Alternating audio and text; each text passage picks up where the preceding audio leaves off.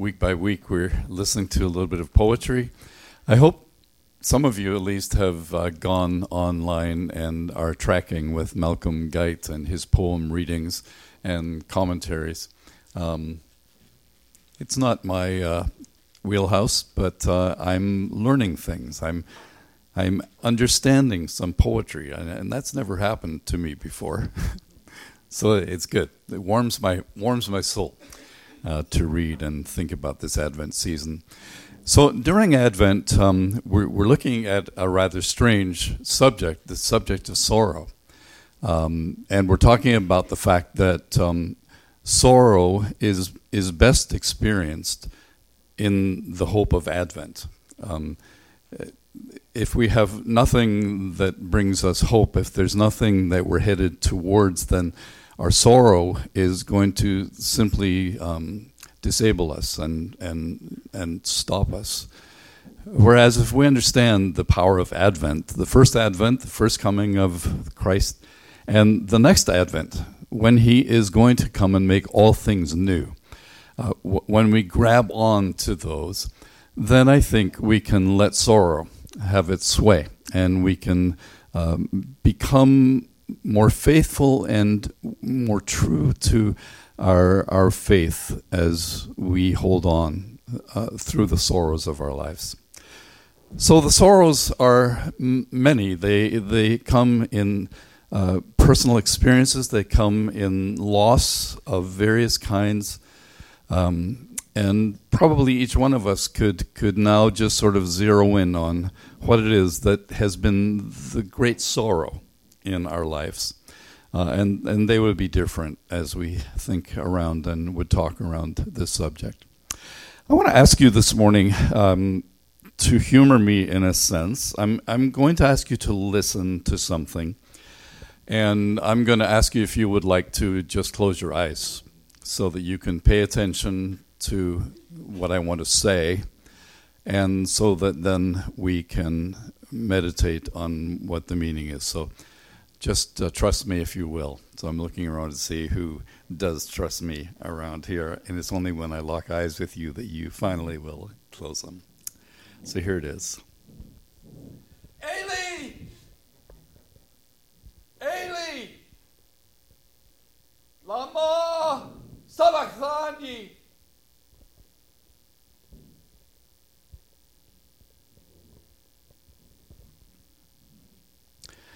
It's what Jesus shouted from the cross My God, my God, why have you forsaken me?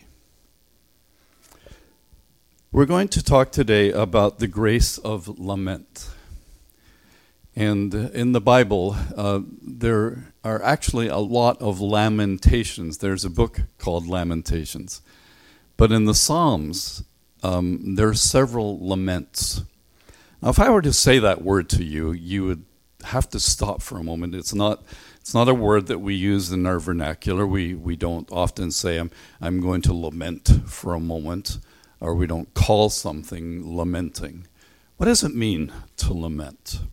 What might um, a synonym be that would come to your mind? What, what other word would you use if we were trying to get at the meaning of lament? Just call that out to me, will you?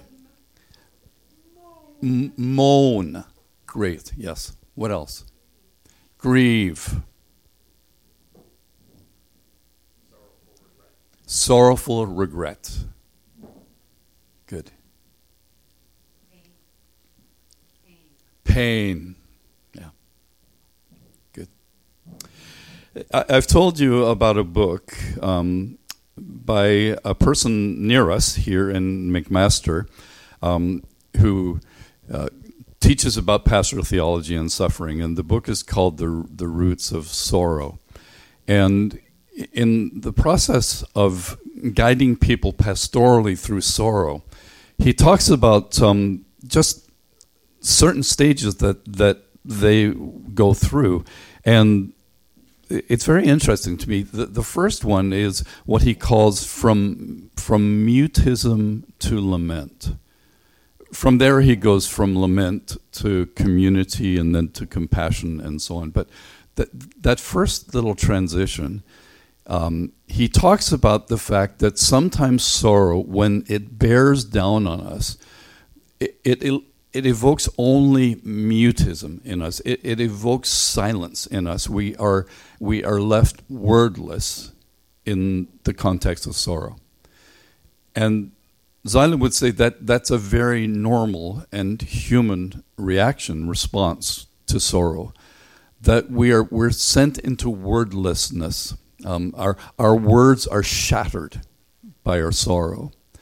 And we saw last week as we meditated on one of the Psalms that the psalmist was in that place. He, he had nothing to say and dared not say anything because of the power of sorrow that had come over him, that had overwhelmed him, so that he despaired of life. He actually um, not only despaired of life, but thought about the fact that it would be better if his life was over, short though it were, um, and that he might just as a phantom disappear, his life and all that he had thought meaningful.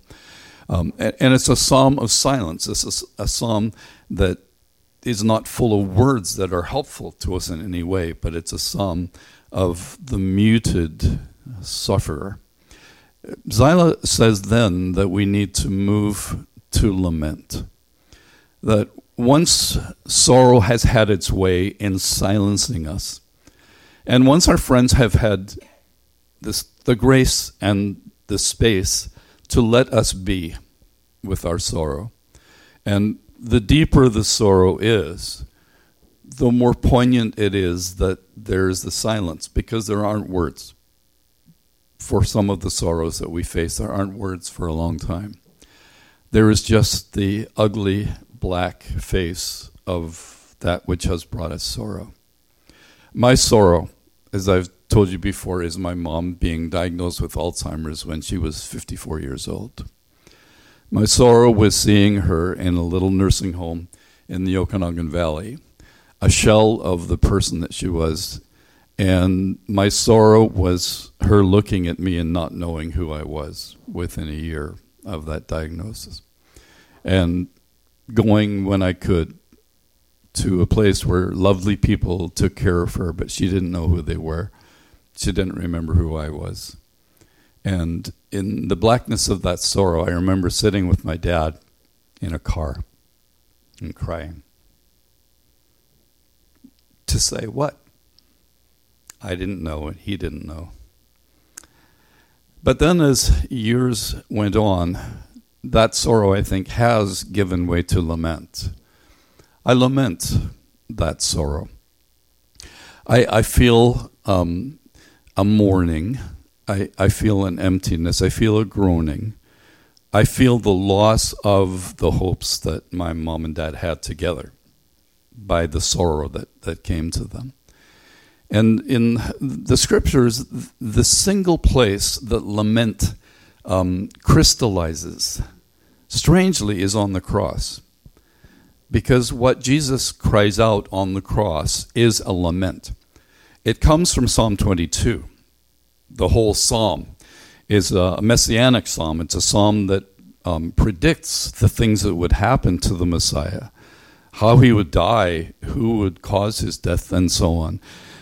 But the psalm itself is is encapsulated in his words from the cross, where he simply called out the words that I spoke to you. Those words are Aramaic. They're transliterated into Greek as well as I can figure out. That's what it sounded like to hear him call out, My God, my God, why have you forsaken me? So, as, as we try to be grown ups in our Christian faith and grown ups with sorrow, as we hope towards the hope of Advent, um, let's just stop this morning and remember the three expressions that Jesus made in that lament when he called out, My God, my God, why have you forsaken me? Maybe they will school us if we need to be lamenting. Maybe they will school us if someone near us needs to be lamenting. Um, maybe they will just school us in an understanding of what life is and what this life of faith is. The first thing that um, I notice in this that uh, Jesus called out, "My God, my God." One commentator says um, what was being called out by Jesus was called out from a bruised faith, a longing faith, a faith emptied of nearness. One woman, as she was dealing with her terrible sorrow, the loss of her son, she said, I don't know where I don't know where to look for you, O God. I've called and I've called. I've looked and I've looked. I go back to my room and sit in the dark, waiting for you. Could you give me a sign that you've heard? Could you numb my emotions so I wouldn't hurt so much? No sign of you. I'm dying, God, without you. One person says it's the daring declaration of the condition of God forsakenness to the only one who can absorb this dark reality. The, the first aspect of lament is that it owns faith. Uh, Jesus called out two times, My God, my God. And when we begin to uh, enunciate our, our sorrow, when we begin to put language to it, um, we as followers of Christ start with the desperate hope for God.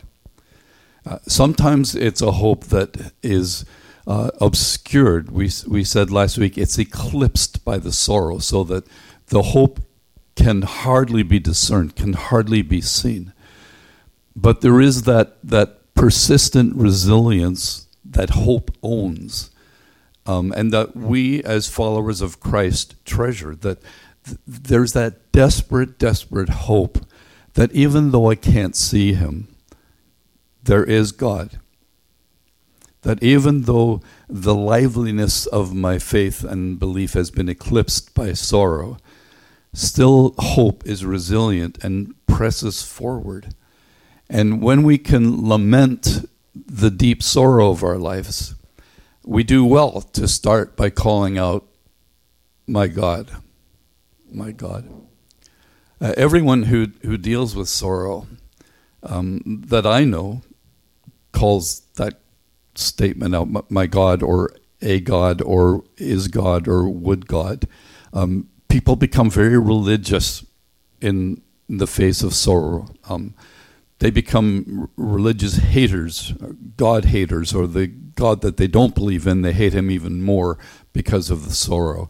But God gets in the language of lament, and God gets properly in the language of our lament if we follow the pattern of Christ who's hanging on a cross and he's calling out to the heavens, My God, my God.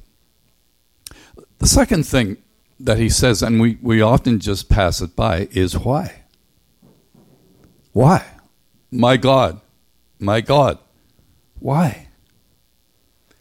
Why is the hardest question to answer, isn't it?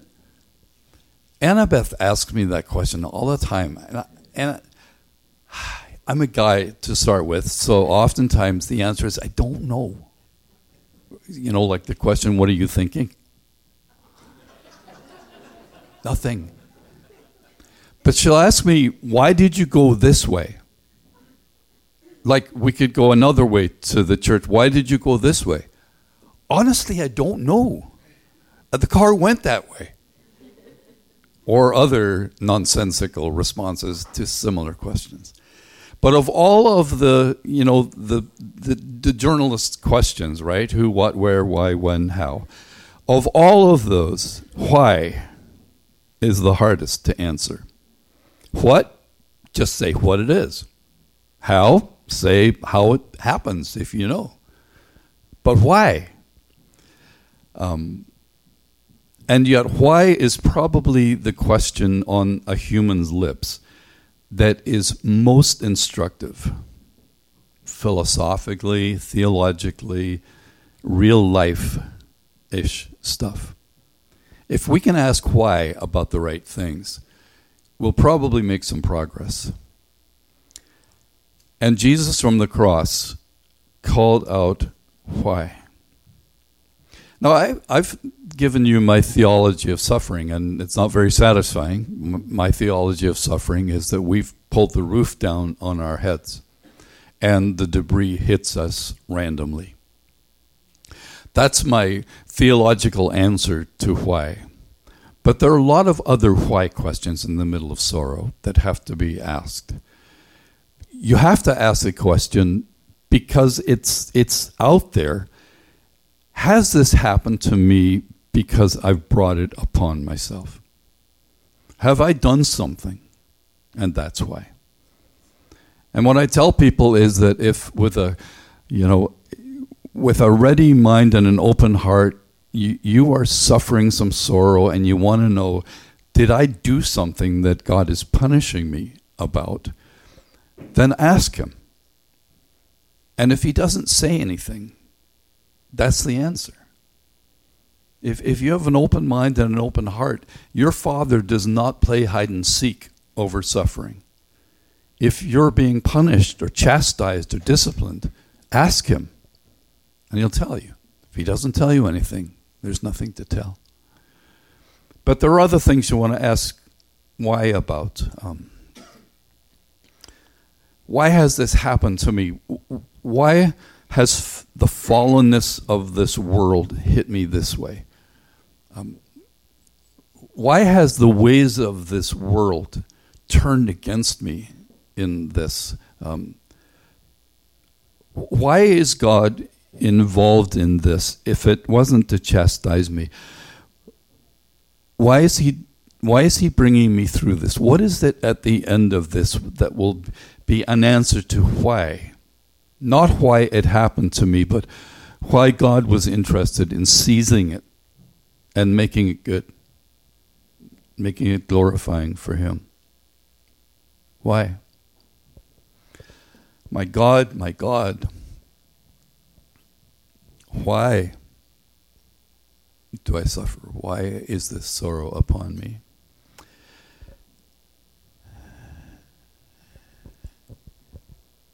Why have you forsaken me? There's the Aramaic is translated into Greek, so we have two two chances to figure out what this means. Um, what it means is to desert, um, to walk away, to turn away, to forsake, no matter which language you put it in. My God, my God, why have you deserted me? Why have you forsaken me? Why have you walked away? He's God. He knows of which he speaks. So apparently, God had forsaken him. That's hard. God did forsake his son. Um, where was the greatest pain and anguish? Was it in the garden about his will and the cup? Was it on the cross? Was it with the trials and scourging and the, then the crucifying? Or was it in the absence of the Father? That when the Son gazed into the heavens and called out, My God, my God, there was no answer.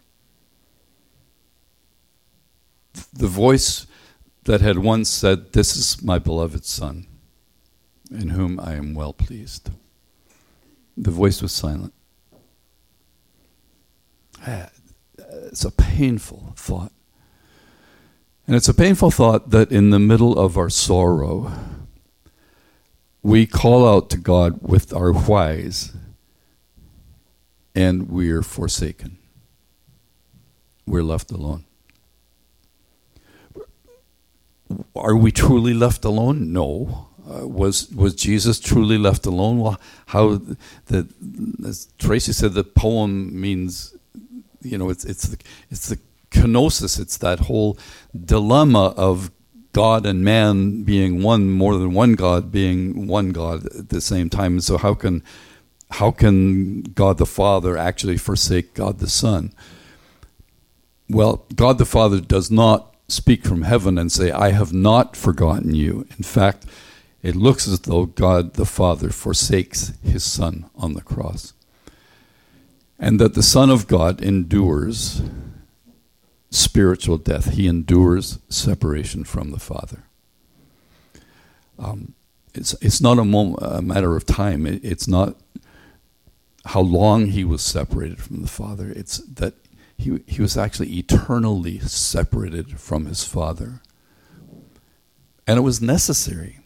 It was of love that the Father would forsake him. Um, hard lessons for the Christian might be that sometimes the Father does need to forsake you to bring about different purposes, to bring about the coming of His love, um, the experience of His love, the, the weight of that experience when it, it comes back to you after the sorrow and the lament, where, like the psalmist, you say, I, I've searched for you day and night and I can't find you. I've, I would look in heaven or hell for you and I can't find you. Um, then the joy of rediscovering his presence. So I think there are times when Christians, at least by their experience, just have to say, the Father turned his back, the Father deserted me. And my lament has been to cry out to him, Why? Where, where are you? My, my dad was a pastor for most of his life. Um, for a while, he was a pastor in St. Catharines, and the great retirement dream that he and my mom had was to buy a place in Niagara on the Lake and live there through their retirement. Um, my lament is why couldn't that be? Right? Your lament is why was that person taken? Why did that loss have to overwhelm me?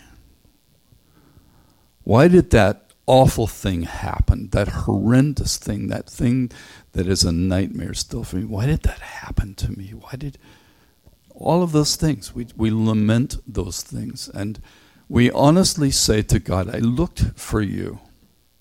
I looked to try to find you. And you weren't there.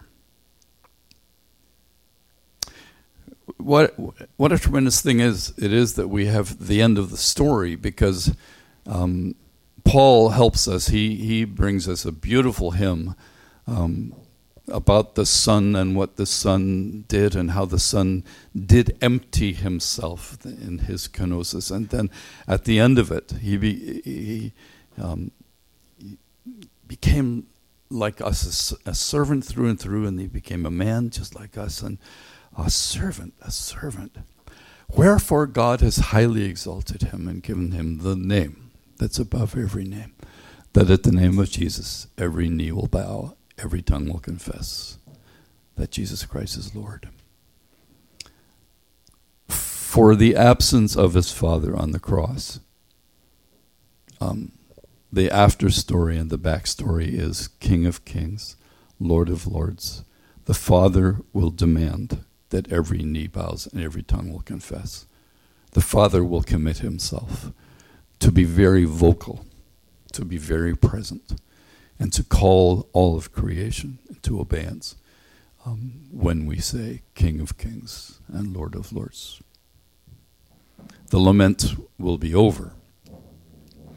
So, in the meantime, perhaps your lament is fade, fading and, and it's a memory, it's a sadness. Maybe it's still fresh, maybe it's around the corner. Um, my God, my God, why have you forsaken me? Um, God was not and was present. So it's true. He was not and was present.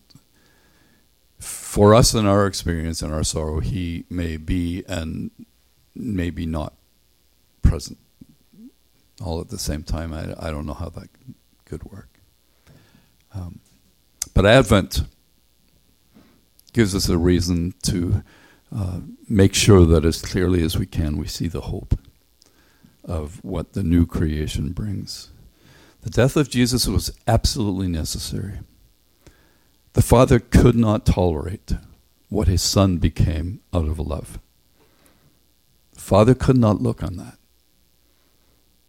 It's like the Father said to the angels, Can you just please watch this for me? I can't be here.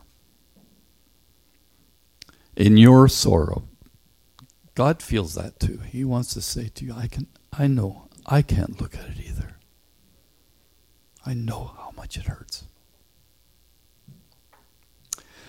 So Father, we thank you for the honesty of the scriptures in calling us to this dilemma of a God who could be absent while he is doing the most loving thing uh, to be present.